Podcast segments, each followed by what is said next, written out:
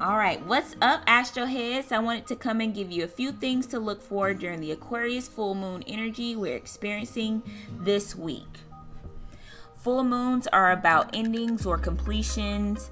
Um, it's a time for harvest, release, decluttering, and things being illuminated to you or things being brought to your attention.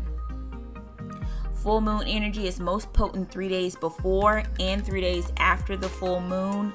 Um, but if you're super sensitive, you could start feeling it much earlier than that. Okay, Aquarius, uh, these are your awakeners and innovators.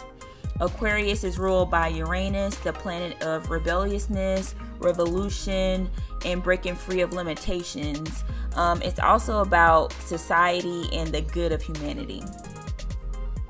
Aquarius energy governs the 11th house of friendships and groups, um, hope, and the relationship to the collective consciousness. So, this full moon is all about using this energy to make society a better place for yourself and others, or making your personal world better day to day by fighting for the lifestyle and comfort that makes life easy for you and breaking free of those things that are in the way of that. So you may see a lot of people voicing concerns about what's going on in the collective, and with that, um, people will start collaborating on what's needed to transform society and take action. Or people may put together their personal charitable goals to do things that they think would be impactful. Um, and then with this energy, you may have the same feelings experienced throughout 2021 um, that caused the great resignation. We saw a big change in people deciding to break free from the standard ways of making money and creating out of the box ways uh, to make money.